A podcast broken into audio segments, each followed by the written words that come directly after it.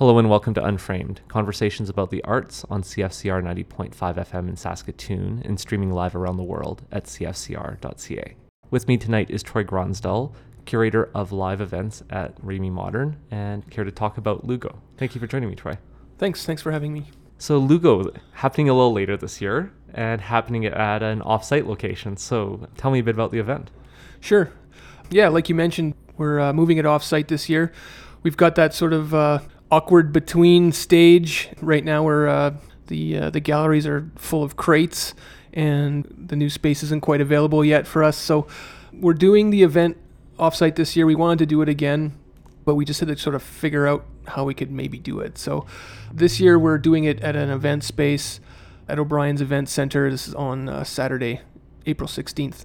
One of the great things about working in an event space, though, is the galleries aren't really designed to do that kind of programming. so for me, it's been uh, really great to, to work in a place that's got like all the toilets we need and security, and they've got ticketing, and they've got bartenders, and they've got people to help you clean up after, and they've got concert audio and projection. So what we're sort of lacking in a little bit of the sort of novelty or charm of being in the gallery space uh, I'm really looking forward to uh, having sort of different kind of capacity in in the new space.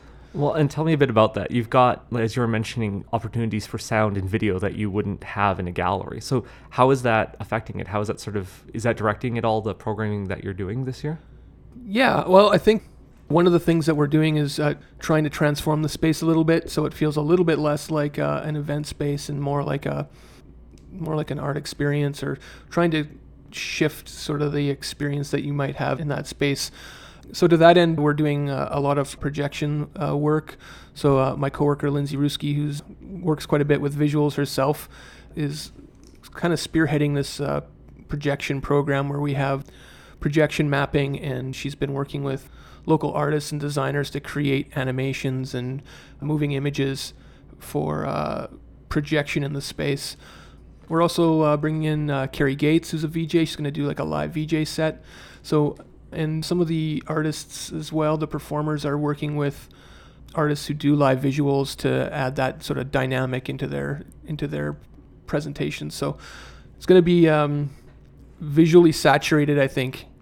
Lindsay actually today was mentioning she might she may uh, post uh, something about people who have seizures or you know it's going to be stimulating visually stimulating let's say. And maybe a little immersive too once you're in that environment so. Yeah. it also op- opens the opportunity to bring in some artists who may not otherwise be showing in this type of space or or with you. Like young some younger artists like Stephanie Cuse or Colby Richardson.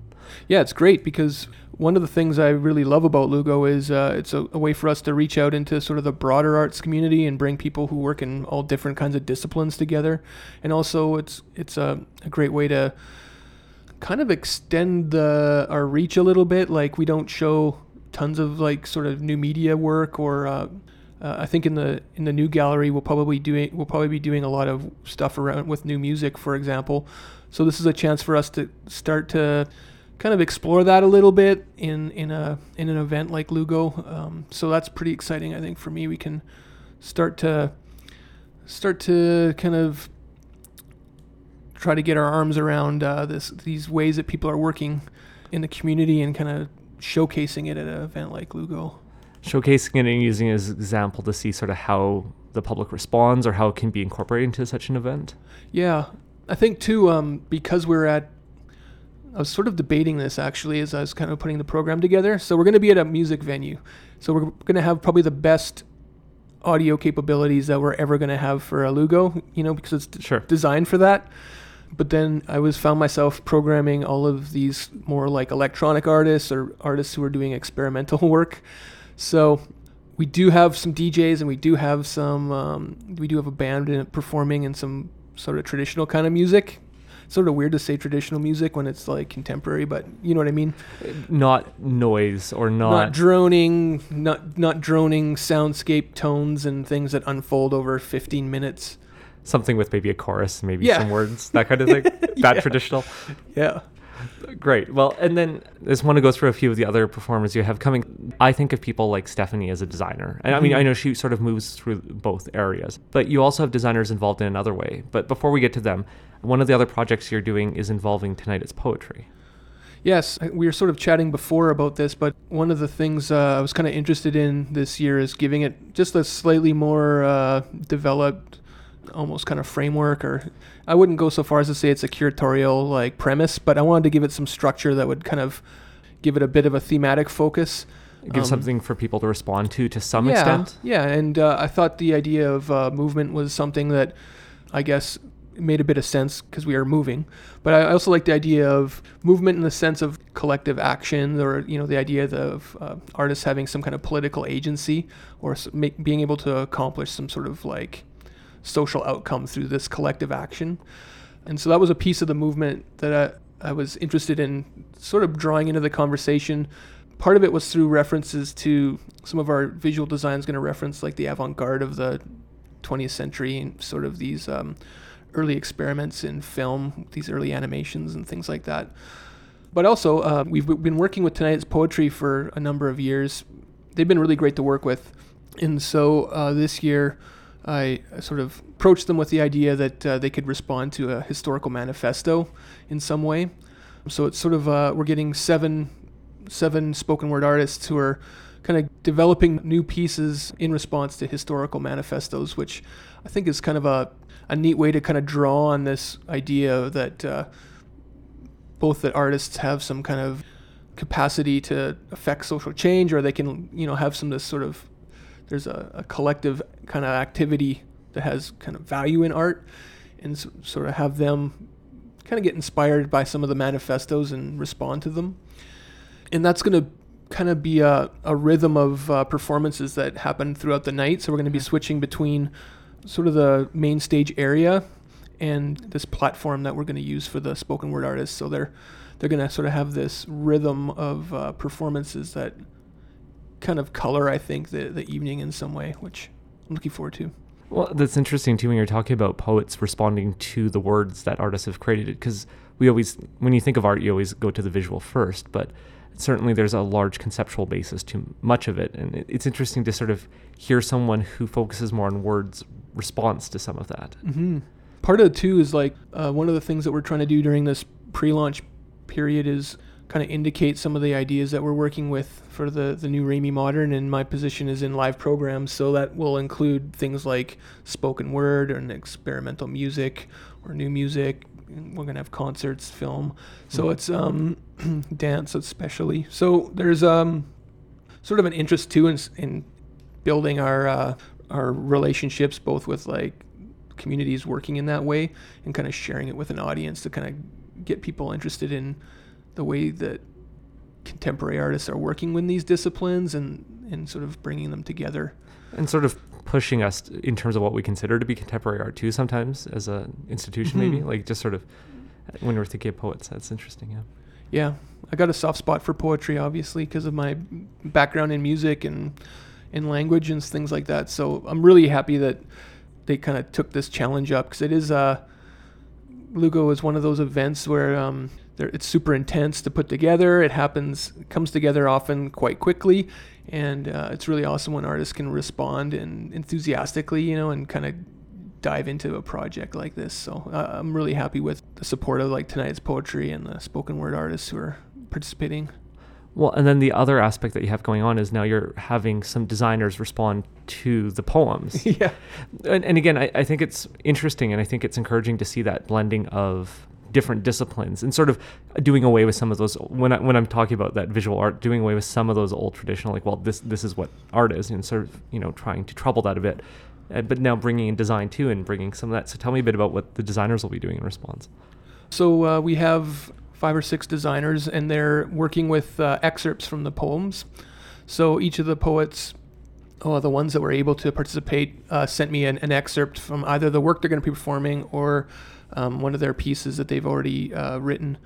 And I passed that along to uh, the designers, and they're going to develop a poster basically that I guess inspired, not inspired because it's going to be drawing directly from that material. So they're going to have a create a series of five or six posters that Hmm.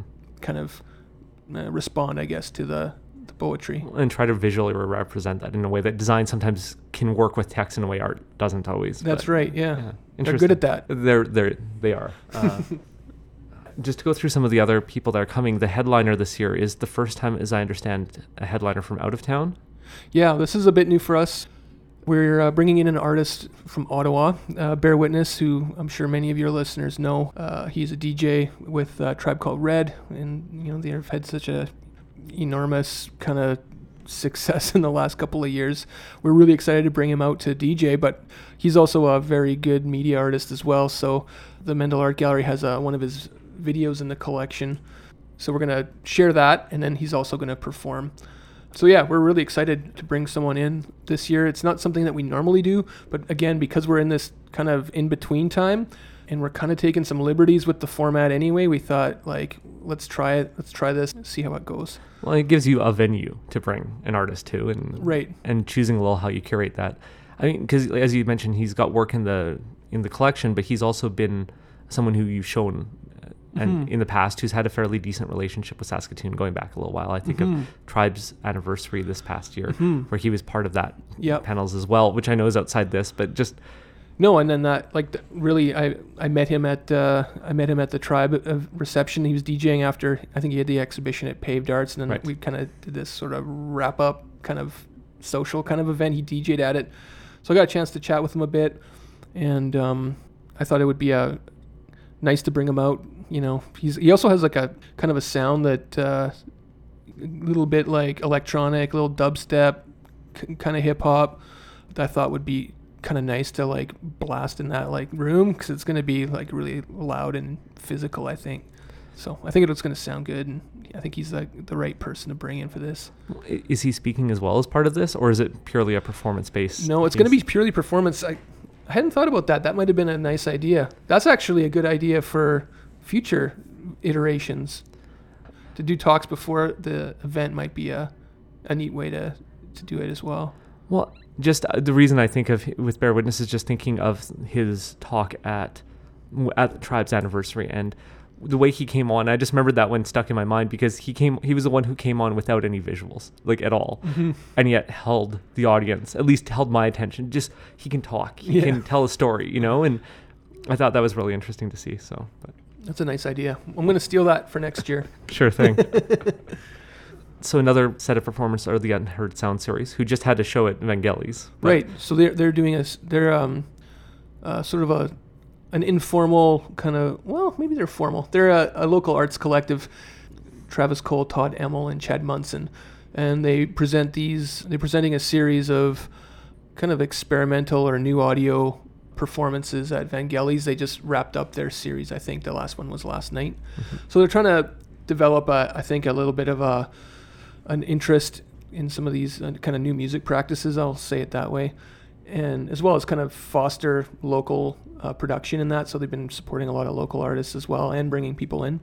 So one of the things I kind of like to do at Lugo is look at some of the the artists and and collectives that are kind of doing interesting projects in the city and, and bringing them in, inviting them to like contribute in some way. So they've um, they've uh, approached uh, two artists, uh, Paul Swith from Regina and uh, Peter Greer from Saskatoon. Uh, they're actually going to create a new piece for the event. They're going to be feeding each other uh, a live signal, and they're going to be manipulating each other's feeds. So it's going to have um, it's going to I guess unfold in real time.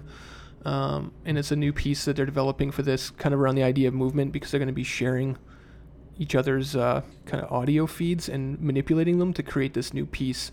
They're going to be on side stages, so they're going to be kind of apart from each other, working back and forth. And there being a, uh, another Regina artist, uh, Colby Richardson's going to be joining them as well to do some live visuals. Um, so I think that'll be a, a really great work. And um, and in one of those situations where it's like, you know, we kind of reach out to some artists who are doing interesting things and they kind of run with it. So I, I really like that part about Lugo where people can kind of, it can be a an opportunity to get excited about about making something new and, and sharing it with a, an audience. Well, and it's interesting too. Obviously, in a curatorial process, that often you're often giving artists that space, but when you're talking about how quickly this can come together, it, it also to me sometimes reduces that barrier. Just well, let's try something new, maybe you know. Mhm. Yeah, it is an opportunity for people to test out new stuff, and uh, we always have such great audiences for Lugo. You know, people are really curious and excited about art, and you know, a really positive kind of vibe. So I think it's like a great opportunity for people to test new work and and kind of share what they've been working on. Well, and when I think of in general a number of the artists, we're talking about a younger age group to some extent than might be shown at a, a normal show or artists that are a little bit more in the merging stages of their career. So when you're talking about being able to reach new audiences, I think that's a nice opportunity too. there. hmm Yeah, and that, I think that's part of what gives um, gives it sort of a certain vibrancy is bringing together those diverse kind of groups of artists. So people in emerging p- parts of their careers, people who are a little more established, uh, people working across different disciplines, and it kind of makes it vibrant and really rich. I think Well, and I've been away for the last two Lugos, but when I'm thinking about what I've heard, the last one was amazing. You totally missed it. well, there we go. And I, I- I think of Bam's performance and some Yeah. of you know, and that that was what I saw being shared after the event or being talked Yeah. about after the event. So it's it's interesting because you're giving these artists some, a space to try something out like that was for them quite new at the time, and you know, Yeah, that was that was a really great experience last year. I think for not only the audience that came, but for you know for the gallery as well to reach out again, reaching out to artists who are doing interesting things in our community and saying, "Do you guys want to develop something for Lugo?" You know, and that was really successful. It was really well received, and that's the kind of thing I, I think we like to continue to in the future. Another aspect Lugo will be highlighting is dance. You've got a couple different dance performances that will be happening during the event. Yeah, I thought if the sort of theme of the event was going to be around movement, which, you know, we talked a little bit about the idea of movement as a collective action, but I was also thinking obviously about the way uh, movement works in contemporary art through things like dance. I thought we better get some some dance into the lineup. So uh, just in February, we did a, a really great project with uh, Tanya Lukin Linklater. She was in Saskatoon working with a few da- three dancers over a number of days to develop a performance that we did. And one of the performers, uh, Kyle Sievertson, has come on board this year to develop a piece. She's going to perform twice actually, and she's a has a really strong kind of background in improvisation. Uh, she's very physical. When we were in there uh, exploring the space, she was climbing all over everything. So um, she's developing a new piece for uh, Lugo, which is one of those kind of great moments again where an artist gets excited about the idea of developing something new and, and trying it. So she's uh, developing a couple pieces. One's going to happen at our pre-party event, and she's got another one where she's working with a collaborator as well. She often works with uh, collabor- collaborators. Okay, but developing this dance, and you were mentioning it came out of Tanya's performance, and that wasn't something we'd had really much of a chance to talk about. But this happened a few weeks ago now, and where Tanya and I just thought the part I thought that was interesting there was it wasn't like you say just bringing someone in to perform. It was about working with the community and developing a performance with the community to some extent. Or hmm Yeah, I thought that was really one of the strong things about Tanya's performance is that she, when she produces it or presents it in, in different communities, she works with local dancers and through that process kind of develops new variations of her work. So uh, there's like an openness to it that, it, you know, I find conceptually really interesting and rich, which I think is also the same with, with movement. Like there's an openness to it. It's like not textual, right? It's not something that we can uh, necessarily read or you know interpret in the same way that we we would with a lot of uh, even 2D visual art. So it's there's uh, something I, th- I would use the term affective. My art school training coming up here, um, but uh, yeah, there's there's something um, about the experience of a of a body moving in space that is completely uh, a different way of experiencing art than something 2D or or something kind of more static. well, and then there's almost this aspect of extending that relationship by allowing someone who she's worked with to then have space with the Remai to come and do something and Mm-hmm. continuing continue on, not in a direct response to Tanya's piece, but in, in still in some ways having that relationships. hmm Yeah, I, again, we're developing these pre-launch programs as kind of ways to kind of point to some of the things we're interested in, and uh, performance is definitely something that we're going to be looking at in the new gallery and dance as well. So I thought Tanya's piece was just a really beautiful way to kind of introduce that a little bit in our pre-launch program. And then now with Lugo, it gives us another chance to kind of follow up on that again and invite a dancer to, to create another piece and share. It's going to be different, of course, because you know there's going to be hundreds of people there, and it's going to be uh, probably a little bit loud and a little uh, charged in a different way. But yeah, I, th- I think I'm, re- I'm really pleased that uh, Kyle's returning to, to present this work. We're also working with Free Flow uh, Dance again this year.